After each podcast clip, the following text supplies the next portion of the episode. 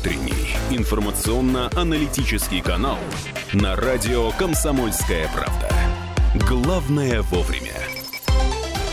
Про безопасность на воде мы сегодня будем говорить в ближайшие полчаса. У нас в гостях Олег Романов, начальник Центра государственной инспекции по маломерным судам. Олег Владимирович, приветствуем, доброе утро. Доброе утро. Много вопросов, на самом деле. В последние там, э, годы, я думаю, что вы тут э, не дадите соврать, огромное количество всяких форматов, да, и э, плавсредств, на которых люди так или иначе на воде что-то делают. Там, не знаю, плоты, различные катамараны, гидроциклы и прочие вещи. Вообще, эм, вопрос главный, насколько с каждым годом количество людей, которые отдыхают у воды и на воде, вот по вашим данным, увеличивается увеличивается, и, к сожалению, на это приводит к тому, что, наверное, всяких неприятностей с ними становится больше. Или это не совсем так? Нет, на самом деле вы правы. И хотела бы начать с предыстории. Что такое государственная инспекция по маломерным судам? Э, в 1989 году постановление СССР образована э, государственная инспекция по маломерным судам. С 2004 года данная служба переведена в Министерство по чрезвычайным ситуациям. И хотел бы начать с маленькой статистики, чтобы вы, уважаемые э, радиослушатели, да и присутствующие в студии, понимали. Государственная инспекция по маломерным судам, одна из функций, возложенная на нее, это, конечно, контроль за безопасностью эксплуатации маломерных судов. Кроме всего прочего, на Государственную инспекцию по маломерным судам возложены функции безопасности людей на водных объектах. Вы прекрасно, радиослушатели, знаете, что река Енисей – это третья в стране река по протяженности э, в нашей стране. Первая, конечно, это Лена. Вторая, конечно, это Волга. И третья, это, конечно, река Енисей. С ее притоками, с ее устьями. И на территории края очень больших, большее количество водных объектов. На этих водных объектах не только наши с вами земляки отдыхают, но и рыбачат, эксплуатируют маломерные суда. По сухой статистике, если сейчас разговаривать, да, то на регистрационных действиях, регистрация э, маломерных судов, более 33 тысяч зарегистрированных маломерных судов. Это те граждане, которые официально, это те граждане, законопослушные граждане, которые постарались узаконить свои действия. Они имеют соответствующее удостоверение на право управления. Они имеют район плавания утвержденный, да, внутренние водные пути. Ну, не будем вникать в такие мелкие подробности, а поговорим все-таки о тех вещах, которые очень абсолютно волнуют государственную инспекцию и наших граждан. По сухой статистике, если брать гибель людей на водных объектах по Красноярскому краю, то она, к сожалению, к сожалению, еще раз уточню, очень печальна. Э, в прошедшем 2019 году мы чисто зафиксировали более 130 случаев гибели людей на водных объектах. Сюда, конечно, входит и простое купание неустановленных местах, в запрещенных местах. Об этом мы говорим, постараемся попозже, что это такое и почему так у нас с вами происходит. Если говорить об авариях по маломерных судах, да, то, конечно, на слуху это Богучанский. Вспоминайте теплоход, пересечение маломерного судна судового хода, гибель гражданина. По сухой статистике всего аварий допущено. И это, считаю, заслуга не только Государственной инспекции по маломерным судам, но и тех граждан, которые все-таки соблюдают правила поведения на воде и эксплуатации маломерных судов. Всего два случая. Вот эти два случая, к сожалению, произошли. Это Богучаны и Шарыповский район, деревня Парная где, к сожалению, погиб в Парной в 2019 году ребенок, когда эксплуатация маломерного судна на неустановленном месте на озере парная, большое, извините, в деревне Парной привела к гибели ребенка. Конечно, это уголовные дела, конечно, это последственные органы разбираются причинах, но это сухая статистика. Олег Владимирович, смотрите, вы сказали 33 тысячи официально зарегистрированных. Официально зарегистрированных. Да, смотрите, сколько это от общего количества всех еще, которые не зарегистрированы? Есть ли такая цифра, хотя бы, ну, там, на понимание, вот эти серые пловцы, так называемые, сколько их? Ну, серых пловцов их, так, не, к сожалению, не так много осталось, но они, конечно, остались. Это удаленные районы территории Красноярского края. Если брать э, вот здесь ближайшие районы, конечно, вызывает озабоченность река Мана конечно, река Мана. И мы несколько раз совместными рейдами с, места, э, с главами администрации, районных управлений, образа... Э, милиции, все-таки обращаем на это внимание. Все те данные, которые по реке Мана, как мы говорим, не самоходные плоты попадаются, мы эти документы передаем в речной регистр по последственности, и там уже начинают разбираться. Вот сразу, да, давайте по, про, про Ману. Мы здесь в кулуарах э, в нашем родийном закулисье начали разговор, продолжим его уже в эфире. А, с Сплав по Мане. Абсолютно такая история для красноярцев э, знакомая, и многие и организации, э, не берусь говорить там официально они это делают или нет, условно, вот есть плод, допустим, у твоего там знакомого друга, который тебе звонит и говорит, поехали, давай соберем компанию и сплавимся. Вот к этой ситуации как относиться, насколько она законная, и как ее можно узаконить, и можно ли Как вообще? это делать правильно, грубо говоря? Если брать э, гражданина как такового, э, есть организация, организационный сплав, да? Это те люди, которые занимаются коммерческими перевозками. Они, соответственно, имеют лицензию. Они, соответственно, поступают в речной регистр, они узаканивают. И отвечают за И безопасность. отвечают за безопасность. Вот это самая оптимальная вещь для нас с вами. Если мы хотим все-таки отдохнуть, то мы все-таки постарайтесь выяснить, существует ли у гражданина лицензия у этого частного предпринимателя, у юрлица. Бывают такие. Если все-таки этого не существует, да, это незаконно. И данная вещь является нарушением.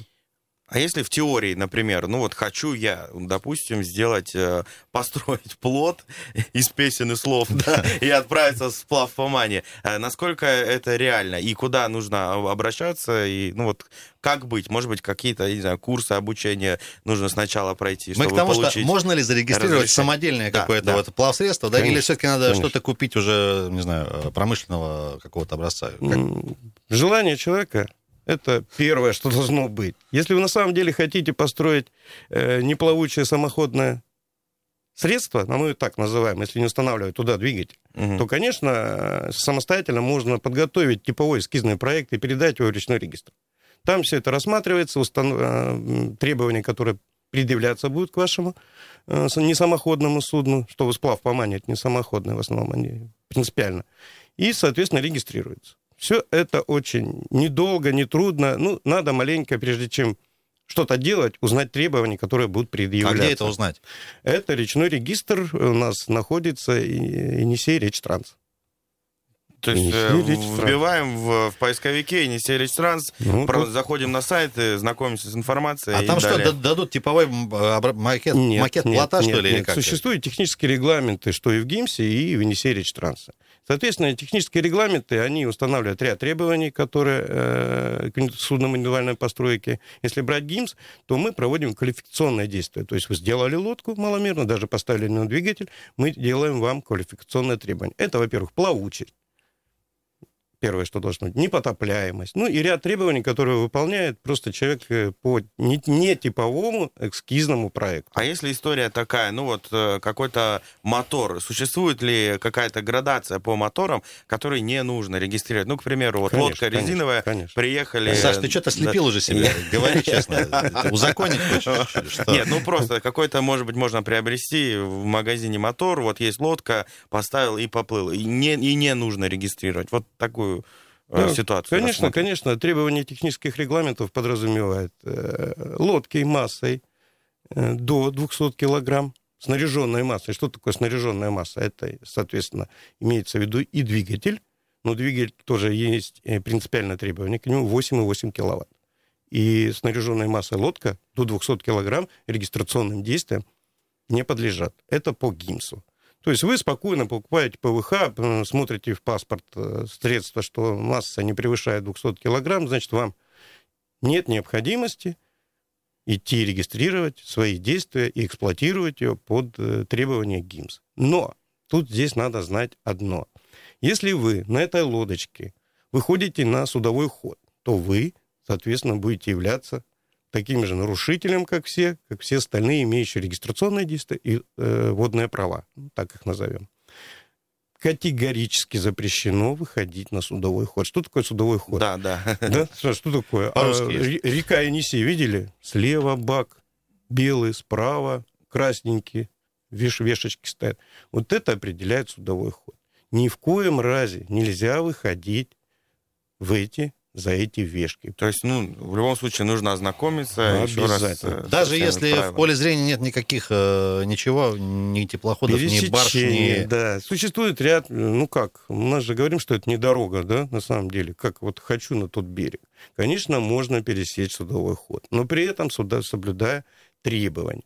500 метров до теплохода, моторной лодки, да, не ближе А если 500 глазомер метров. плохо работает, ну, думаешь, наверное, 500, а там, не знаю, 50. Да. Вот, э, Ну, по-разному же. Чем дальше, попадешь. тем лучше. Да, много интересного рассказал Олег Владимирович, что, оказывается, ну, вообще-то надо регистрировать все по, по- по- по возможности, да, и желательно, чтобы потом не налететь ни на штраф, ни на, ни на какую-нибудь беду. Олег Владимирович, смотрите, давайте с простого начнем. Вот просто человек покупает лодку, обычную весельную, без мотора. Э, Наверняка многие думают, что это легко, но можно и в беду и попасть вот так просто вот в первый раз, спустившись на воду, да, потому что там, я не знаю, равновесие держать и так далее. А Вообще, где, э, где можно какие-то азы э, управления и вообще нахождения на воде на чем-либо получить? Ну, не знаю, в интернете хотя бы посмотреть. Вот вы говорили про так называемые водные права. Должны ли их получать вообще все, у кого есть хотя бы любое пластсредство, да, не знаю, та же лодка, там, не знаю, резиновая или там э, ПВХ. Что, какие рекомендации здесь? Э, Рекомендации очень простые. Есть ряд организаций, которые обучают, а именно обучают перед тем, как э, человеку просто прийти и сдать экзамен. Экзамен принимаем, конечно, мы. Обучающих организаций в городе Красноярск, если брать город Красноярск, их достаточно много. Открываете компьютер, интернет, э, вам предложат услуги максимальное количество организаций, которые имеют лицензию, вплоть до тех суднов на особой конструкции. Даже на СВП они готовы помочь гражданину обучиться. СВП это что? А э, ну, знаете, такой, такой большой вентилятор. А, всё, едет, да. да, Мгм. там, аэроботы. Вот сейчас много, сейчас пошли достаточно большие лодки, они максимально скоростные, до 150 километров в час развивают на реке. Все это организация обучает граждан. Э, Что мы рекомендуем? Конечно, надо пройти обучение. Если на самом деле лодка не подлежит регистрационным действиям, если она не подлежит. На самом деле, опять же, открываем интернет, открываем сайт, и простые меры безопасности, их там будет просто видно. И еще раз повторюсь, конечно, эксплуатация нерегистрируемых, так, так называемых ПВХ до 200 килома- э, килограмм много. И граждане, имея спасательный жилет, имея определенное понимание, что не надо э, эксплуатировать эту э, ПВХ, лодочку небольшую, где ходят большие речные суда. Ну, это все логично. Все это пересекать, я опять вернусь, да, судовой ход надо с максимальной осторожностью, не нарушая, да, уходить с борта слева или справа, там тоже все написано. Вот такие простые элементарные меры безопасности приводят э, к более или менее безопасности жизни и здоровья людей Олег на реке. ну мы же понимаем, вроде как бы все знают, что надо на зеленый переходить дорогу, да, тем не менее мы видим статистику по ДТП. А вот смотрите, много ли а, и вообще насколько влияет погода? То есть ветер, дождь, э, там, не знаю, гроза собирается. У нас есть ли какие-то рекомендации? Вроде как, знаете, э, вышел, вроде там штиль полный, да, пять минут прошло, и что-то поменялось погода. Вот здесь как, как вот относиться к этому? Относиться, опять же, с точки логической, и если на самом деле вы обучались, обучающая организация, и когда Там мы- про это там расскажут, про- да? не только расскажут, вы когда будете сдавать экзамен, э, там даже есть ряд вопросов, которые четко определяют, какие погодные условия э, невозможно, запрещено. Вот ночное время суток, э, уважаемые радиослушатели, вообще запрещено эксплуатировать маломерные суда. И не надо путать это с большим теплоходом, да, который идет по судовому ходу, имея большие огни, там, у них, соответственно, другой А регламент. вот перебью, вот рыбаки, которые очень рано выезжают, это они же в ночное время еще выехали? То есть они нарушают, Что получается? или- такое темное время суток? Да, ну это опять открываем, что мы понимаем, что рассвет у нас, да, в 4.0. И когда говорим... Ну, вроде светло уже, Вроде да. све- светло. На самом деле темное время суток, когда видимость падает, а видимость падает до определенных критериев, сейчас не будем наших радиослушателей забивать такими цифрами, они, соответственно, существуют. И при сдаче экзамена, и при обучающей организации все это э, человеку не только рассказывают, объясняют, но и, соответственно, принимают экзамен у него. Мы уже говорили о, о статистике ЧП. Давайте, может быть, разберем какие-то конкретные... Но сначала звонок примем. А, Друзья, А, напоминаю, что можно да. вопросы, реплики, комментарии нашему гостю, все, что интересно, спрашивать. Доброе утро. Доброе утро. Ну, интересная такая достаточно тема. Вот э, краем зацепили ману. И вот мне интересно, слушай, ну вот контролирующие органы как бы там не присутствуют. Потому что вот те же самые плоты, которые проходят, допустим, через каждые два часа, они с моторами проходят, они не сами спускаются. А самое главное, что люди, которые купаются в мане, дети там, взрослые, там очень достаточно такое сильное течение, и плюс каждые 2-3 минуты пролетают эти катера именно пролетать, кто круче пройдет. Понимаете, как бы там никто этого не контролирует, и там реальная опасность находиться на воде. Вот мы в том году отдыхали, сколько? Четыре дня прожили. Я не видел ни одного там никакого инспектора э, по маломерным судам. То есть там кто как хочет, так и катается на этих катерах вообще в принципе. Понятен вопрос. Евгений, спасибо. Да. да, вот действительно вопрос контроля. Да, огромные территории. Понятно, что есть какие-то традиционные места, ну, по крайней мере, здесь в черте города еще как-то вот видно все, да. А что касается там отъехал куда-нибудь, э, я уж не говорю там даже не про Ману, а какой-нибудь речушка там или приток какой-нибудь, где вообще никого нет. Э, вот как, как там это проконтролировать? На самом деле вопрос-то более глобальный. Э, река Ман, если разобрать в комплексе, то вопрос очень глобальный. И те самоходные, уже называю самоходные, где движитель все-таки установлен, мы имеем статистику, привлечено к ответственности, привлечено к ответственности до 40 судоводителей. И, как вы говорите, большая территория. Гоняться на реке, да, и подвергать, и гоняться вот именно за моторными лодками, когда они начнут убегать, убегать. А и... такое бывает? А такое однозначно бывает. Имея такие мощные моторы, да.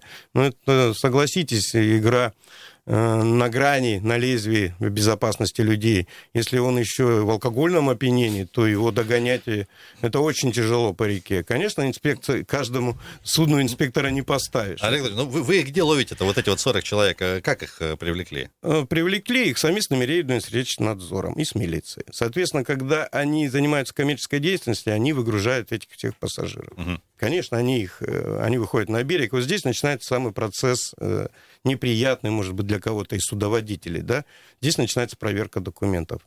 Верховье Мана, если брать, да, это загрузка. Вот здесь э, мы стараемся отрабатывать то, что законно ли это, да, они занимаются вот этими перевозками. Здесь идет тоже жесткий контроль. Процесс эксплуатации, вот сейчас нам объяснили, да, что они там гоняют беспрепятственно. На самом деле уделяем этому моменту внимание. И совместно с полицией в этом году, уважаемые радиослушатели, увидите это. Э, озабоченность ГИМСа, речь, речь транснадзора, да, и, соответственно, милиция, она есть на сегодняшний день. Вот ну, так, есть... так, такой, такой вопрос, Ренат, прости, перебью тебя. А, есть у дорожно-патрульной службы так называемая синяя линия. Если ты вот видишь а, на лицо факт нарушения, водитель там а, видит, что под алкогольным, наркотическим, ну непонятно, да, в общем, непонятные маневры совершает на дороге, можно позвонить и сообщить о правонарушении, и там как-то будут дальше сотрудники действовать. Если такая история вот на воде, то есть условно отдыхаешь, ты, да, рядом видишь, э, ребята, ну, отдыхали на берегу, и все это перетекает Подать куда-то... сигнал можно? Конечно, судно, конечно, да. конечно. Один, один, два. Я вот еще раз говорю. Э, есть э, спокойные просто координаты свои подсказать, что вот примерно модель лодки Казанка, да, вот здесь вот э, в такой примерно акватории. И, конечно, реакция будет мгновенная. Конечно, реакция будет мгновенная. Это патрульная группа ГИМС, совместно, опять же, с надзором, конечно, поедут на это место и будут уже не один час, уверяю, не два часа э, обращать на это внимание. Это порядка суток двое, когда уже четко, ясно, понятно, что звонок прошел. Это еще раз, куда звонить нужно? В интернете можно найти один, информацию? Один, два. А, в том числе и по этому и вопросу. по этому вопросу это безопасность людей. И я очень уверяю, даже мы приветствуем эти звонки, потому что если граждане озабочены своей своей безопасностью, здоровью своим, жизнью своих близких. Этот звонок быстро, вас уверяю, доходит до центра ГИМС, и реакция мгновенна. Олег Владимирович, к сожалению, не очень много времени, еще пара тем важных. Смотрите, по поводу все-таки более мощных устройств, там, гидроциклы и прочее. Эм, здесь, я так понимаю, вот мы говорили за эфиром, они регистрируются все поголовно, то есть, э, поскольку это все-таки мощные моторы, да, и так далее. Как, как, как здесь? Э? Да, конечно, мы эту ситуацию, вот сейчас, на сегодняшний момент ситуация выравнивается. Если до 2019 года, до 29 июля Кодекс административных правонарушений э, за э, нерегистрируемые суда достигала ответственность всего 1002 1002, ну, не зарегистрированы, то на сегодняшний момент они в сотни раз штрафные санкции увеличились до 25 тысяч рублей за нерегистрируемое маломерное судно, в том числе за гидроцикл. Да, конечно, лучше заплатить налог годовой, а мы обязаны, Центр ГИМ своей ответственностью при регистрационных действиях. Как и за любое другое транспортное Как за любое средство. другое транспортное средство. И сейчас, на самом деле, все граждане, кто имеет э, мощные моторы гидроциклы, они, конечно, идут, ставят на учет. Связано, конечно, с простой финансовой ответственностью. Если 2000 я в том году заплатил и забыл, то сейчас 25 тысяч заплатить, и плюс еще, если ты не заплатишь, это начинается... Ну, все остальные действия как с машиной судебная пристава и, соответственно, все остальное. А статистика ЧП, мы про нее говорили. Какие-то, может быть, основные такие э, ну, базовые чрезвычайные происшествия, которые происходят с лодками, с рыбаками? Вот Когда рыбаки перестанут уплывать на льдинах уже, в конце концов? Давайте вспомним. Э, вспомним 15-й, 17 год. Э, озеро. Берешинское водохранилище. Назаровская ГРЭС. Помните, да? Вспоминайте, до 25 человек снимали со льды. Очень большая работа проведена с администрацией района. Администрация района четко и ясно своими нормативно-правовыми актами запретила, я еще повторяю, запретила осенью выходить и весной. Что такое осень и весна? Это когда идет интенсивное снеготаяние весной, да, когда лед уже меняет свою структуру, когда есть опасность выходить. И осенью, когда ну, лед тонкий. Пожалуйста, вот в этот период это нормативно-правовой акт. Придерживается нормативно-правового акта граждане, э, согласно закону Красноярского края, статьи 1.6, обязаны. Э, опять надзор, опять контроль. Посмотрите, в 2019 году не допущено. Не есть допущено. эффект. Есть эффект. Олег Владимирович, спасибо за интересный разговор. Вообще времени не остается. Небольшое пожелание нашей аудитории. Коллеги, мы прекрасно знаем, что у нас наступает теплая неделя. Э, в этой теплой неделе э, градусник поднимется выше 30 градусов. Купайтесь, берегите свое здоровье, эксплуатируйте маломерные суда в тех э, водных объектах, где это разрешено. Купайтесь там, где вы где официально это разрешено. Друзья, ну что ж, Олег Романов был у нас в гостях, начальник Центра государственной инспекции по маломерным судам. Олег Владимирович, еще раз вам удачи, вам и вашим коллегам поменьше работы, скажем так. И, друзья, запомните, 112 телефон, по которому можно